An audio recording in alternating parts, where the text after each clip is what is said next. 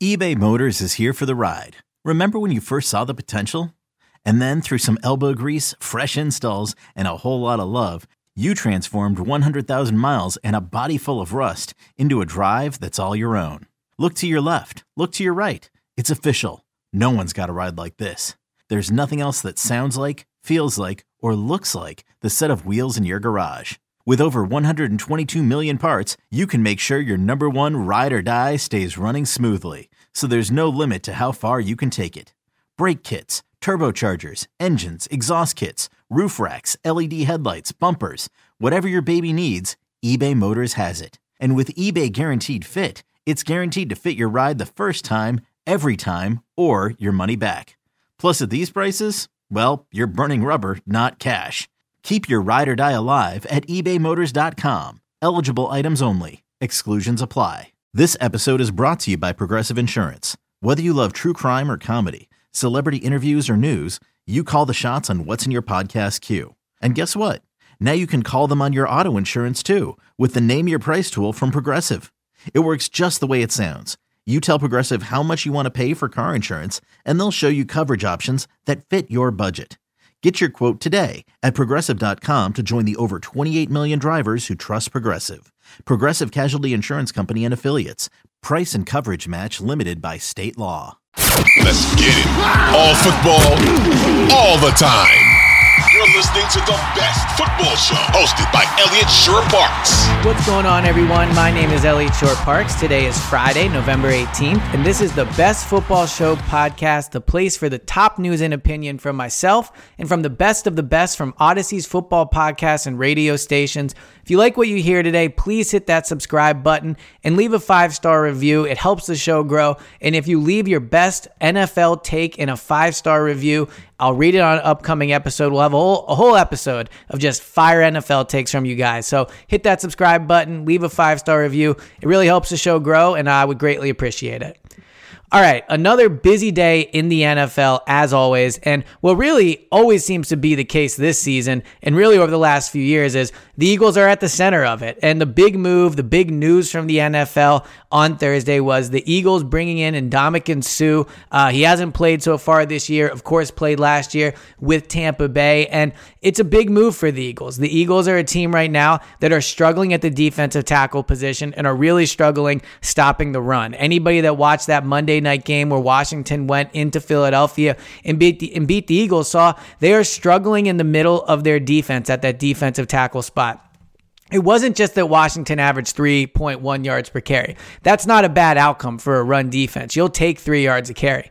The issue is they were getting no push. Washington was consistently able to get those three, four yards every time they ran the ball. That put the Eagles into a lot of third and short situations on defense, which is really hard to stop. Opposing offenses love to be in third and short. You don't know if they're going to run the ball, if they're going to pass the ball. It's just incredibly hard to stop. And what you saw on Monday night was with Washington able to run the ball, the Eagles were not able to get their offense on the field. They had one of their worst offensive games of the season. Part of that certainly falls on the offense, but the other part of it is they couldn't get into a rhythm. So the Eagles were 8 0 heading into the game. They're 8 1 now. They're legitimate Super Bowl contenders. But if you can't stop the run, and if you don't have a strong middle of your defense, like the backbone of your defense, the defensive tackles, the linebackers, and the safeties, that area has to be strong. And it wasn't for the Eagles. It just hasn't been. So they, they, they go out, they sign Linval Joseph on Wednesday, and then Thursday they bring in even even the bigger name, the bigger star, Ndamukong Suh. So what can they expect from Suh now that he's in an Eagles uniform?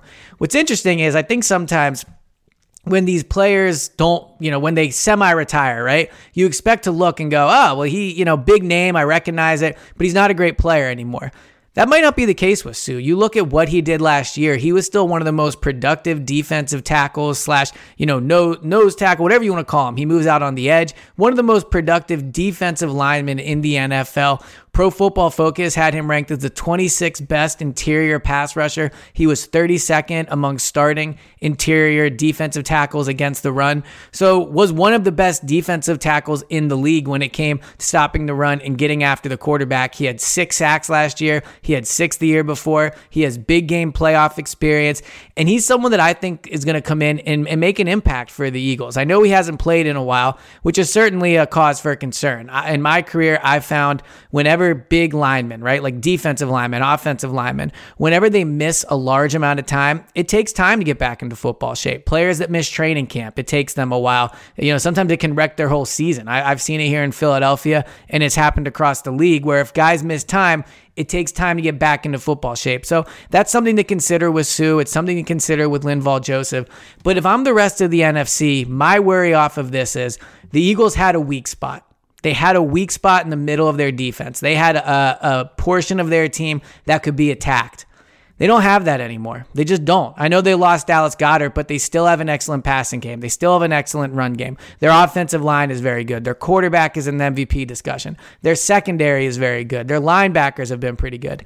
Now that they have better defensive tackles, I think if you're Indianapolis, maybe not this week specifically, but if you're Minnesota, if you're New York, if you're Tennessee, if you're Green Bay, uh, you know, the other teams that Eagles, the Eagles are either going to play or at the top of that NFC, you're you don't like your chances as much today because if the Eagles are going to be strong against the run and they can get back to forcing teams into third and long into obvious passing situations, you're going to see them string up, you know, go and win a bunch of games in a row again because that's why they lost to Washington. So, credit to the Eagles for going out and making a move. Credit to Howie Roseman for going out and continuing to invest in the roster. Obviously, it's easy to say that they should when you look at their record, but not a lot of GMs and teams do. A lot of GMs in this situation or owners wouldn't want to spend spend money to get Suh. They wouldn't want to go out and sign veteran players, right? These are win now additions by the Eagles. Of course, there's no sure thing. You have to see how they're going to come in and how they're going to play. But I thought the signing of Suh was bad news for the rest of the NFC. Good news for the Eagles, who, even after coming off a loss, now, once again, if there was any question, I think you have to look at them without a doubt as the number one team in the NFC. The other big news in the NFL heading into the weekend, you can find both on sports channels, on Audacy, and you can also find on the Weather Channel. It's about this Buffalo game that's supposed to have, depending on where you look, 25 inches of snow, 33 inches of snow. Some places around the stadium could end up with 55 inches of snow by the time it's uh, ready for Cleveland and Buffalo to kick off on Sunday. And now the NFL has a bit of a tough decision to make. There was a report and there was, you know, kind of speculation that they're looking at maybe moving the game to Detroit, uh, a team that look Buffalo plays on Thursday on Thanksgiving, which which adds a complication to this. So if they can move that game to Sunday, the the Bills can stay in Detroit and play on Thursday. Maybe that's a good outcome for them. But here's my my main takeaway from this. And before I get into it, let me be clear. I was at the Snow Bowl for the Eagles, the Eagles Lions game a few years ago where there was an unexpected blizzard right before kickoff. We all love watching games in the snow. I'm not going to sit here and say it's not fun. As a consumer, as someone that loves to watch football on TV and even in press boxes, it is awesome to watch snow games. But here's the other thing. Buffalo is building a new stadium, right? They, they have, they've put out the pictures. It looks beautiful, all those things. Every team should be building a dome. As awesome as snow games are to watch, they are a nightmare for the NFL, right? Look at this. They're going to have to move a game to Detroit potentially because of this. They're unsafe for the players. They're playing in inclement weather. To be completely honest, if I was Buffalo, I would consider pulling my starters, at least some of the key starters in this game, because they're legitimate Super Bowl contenders. If, if they are out there and they're playing in 35 mile an hour winds, they're playing in, you know, I know they're going to clear the field, but let's say it's snowing during game time, you know, and they can't get it all out. You are risking your elite athletes that you've paid tens of millions of dollars for to win a Super Bowl, you're going to risk them out in inclement weather just because you wouldn't build a dome. Like, I find this whole thing, I mean, I've been to dome to, to a lot of domes in the NFL. The best stadiums in the league are domes. The Dallas Stadium, Atlanta Stadium, Minnesota, even the Lions Stadium, which is on the older side, is one of the better stadiums in the league. The reality is, I know that we love watching football in the snow. I know that it's great for a consumer, but when you look at the owners, the players, and the quality of the game, it just it makes no sense at this point that a billion dollar organization is sitting and figuring out what to do with a huge game for the Bills, right? Coming off of two losses, but it just a game that's going to create tons of revenue, and they might not be able to play it because of snow. And I know it's a bit of an extreme situation because no matter what, there was going to be so much snow around the stadium, it could have impacted things. But every time I see a game might be impacted by weather, right? Whether it's pouring rain, whether it's huge wind, or whether it's this, which is a massive amount of snow with wind as well, like thunder snow is what they're calling it. I just can't imagine why you wouldn't build a dome. And I know you're going to listen to this and say, oh, you're so lame. Snow is awesome. Like, I get all that. It is awesome to watch. But when you're building stadiums that cost billions of dollars, when you are paying athletes hundreds of millions of dollars, Josh Allen, right? Like Von Miller, the, I know he didn't get 100 million, but the guys that get all this money to put these athletes at risk and to put their career at risk just because we like to watch snow on TV, I think it's silly. And I think moving forward, any team that is going to build a stadium should build a dome. And if I'm the NFL, I'm moving this game. If I'm the NFLPA, I am making sure they don't play in inclement uh, conditions and risk the player's health. So moving forward, you got to go to domes. All that being said, you know I'll be in front of my TV watching if there's a snow game on Sunday. Okay, picture this. It's Friday afternoon when a thought hits you. I can spend another weekend doing the same old whatever, or I can hop into my all-new Hyundai Santa Fe and hit the road. With available H-Track all-wheel drive and three-row seating, my whole family can head deep into the wild. Conquer the weekend in the all-new Hyundai Santa Fe. Visit HyundaiUSA.com or call 562 for more details. Hyundai, there's joy in every journey. All right, the last thing I wanted to talk about before we uh, before we wrap this up is the three games I'm looking forward to the most this weekend. Some really really intriguing matchups uh, in the NFL. I thought the last few weeks some of the matchups have left a lot to be a lot to be desired, but there's a lot of really good games this weekend. And three I'm focusing on heading to the weekend are, are these three. The first is the Cowboys at the Vikings. First of all, it's a matchup of two of the better teams in the NFC. The Cowboys at six and four, the Vikings at eight and one. But what's crazy is this game is in Minnesota. The Vikings are 8 and 1 and the Cowboys are 1.5 favorites heading into the game.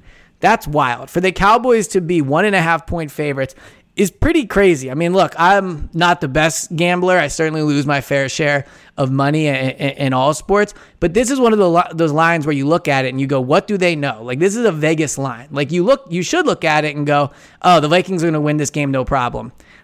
I don't know about that. Vikings are coming off of a huge emotional win uh, against Buffalo back at home. The Cowboys need this win. If they drop it, if they lose, they drop to six and five, right? Like this is a big game for them and their playoff implications. So I think it's a good test for both teams. One, the Cowboys get to see can they compete against the Vikings, who are one of the best teams in the NFC.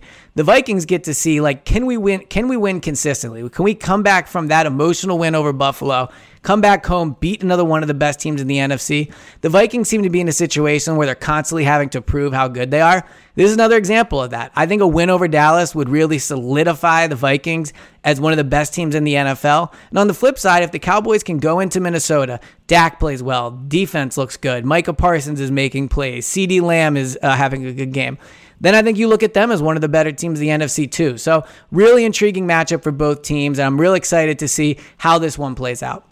The next one for me is the Kansas City Chiefs at the uh, Chargers. Chiefs are seven and two. The Chargers are five and four. So if the Chargers win this game, they can pull to within one game of the Chiefs in that division, and it's a big one for the Chargers. Uh, as, as, promising as Justin Herbert is, as great of a talent as he is, as as much potential as he has, he is not going to be like one of the top quarterbacks in the league until he starts to string together some wins. They're 5 and 4 this year. They're basically a 500 team with him at quarterback. It seems like he never has impressive wins. I think he's 1 and 3 in his career against Mahomes.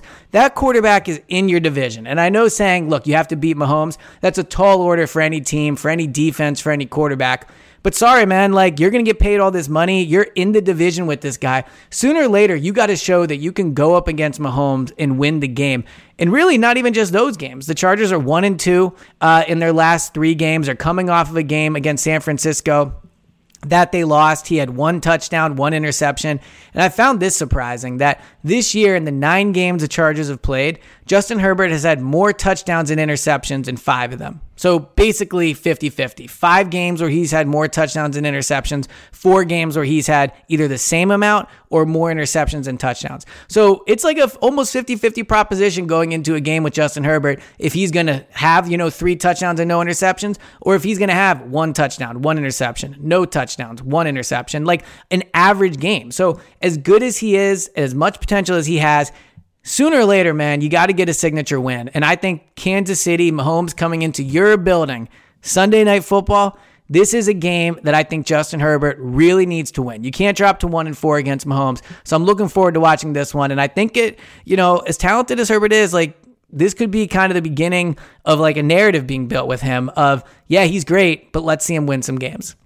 The last game I'm looking forward to, to watching, I'm looking forward to watching is the Detroit Lions at the, uh, yeah, the Detroit Lions, sorry, the Detroit Lions at the New York Giants. Um, a game that's surprisingly compelling. Before the year, you would have thought this game was for the number one pick in, in next year's draft. Instead, the Giants are one of the best teams in the NFC record wise. The Lions are coming off of two straight wins against division rivals and the Bears and the Packers. And I think this is a game that could cause some problems for the Giants. As good as the Giants' defense defense is, and the fact that they, they've won as many games as they have, they do not have a good offense. And we can spin it however way you want. Bottom line is, this is still an offensive league. This is still a league where you have to score to win the, to to win consistently, right? Not to sound like Trent Dilfer, you have to score to win the game. We all know that, but you have to have a consistent offense. The Giants have really kind of gotten by by the skin of their teeth with, with, with these with these close wins. And I think it's because they don't have an offense they can trust. On the other hand, the Lions are ninth in the league in points per game. They've shown that they can put up points. They've won shootouts, or at least came really close to winning. Uh, you know, been in a lot of shootouts.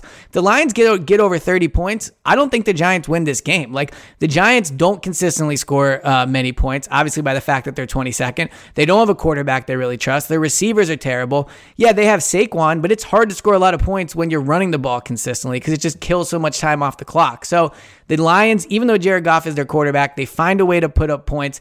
I think that the Giants are ripe for an upset here. I think this could be the Lions' third straight win, which is pretty wild. Like, I was out on Dan Campbell, I still am. But if you can win three straight games, like, you're starting to turn it around there a little bit. So I think it's a big one for the Giants because you just have to keep winning if they want to be in on that top seed in the NFC. And then a big one for the Lions just to kind of get that third straight win and show that they really are building something. So really looking forward to that matchup of the Detroit Lions at the New York Giants. This has been the latest edition of the Best Football Show podcast. Thanks so much for tuning in. As I said before, if you could hit that subscribe button and leave a five star review with your best NFL take, it really helps the pod out. It helps it grow. And I want to hear some of those NFL takes. So thanks again for listening, and I'll talk to you guys on Saturday.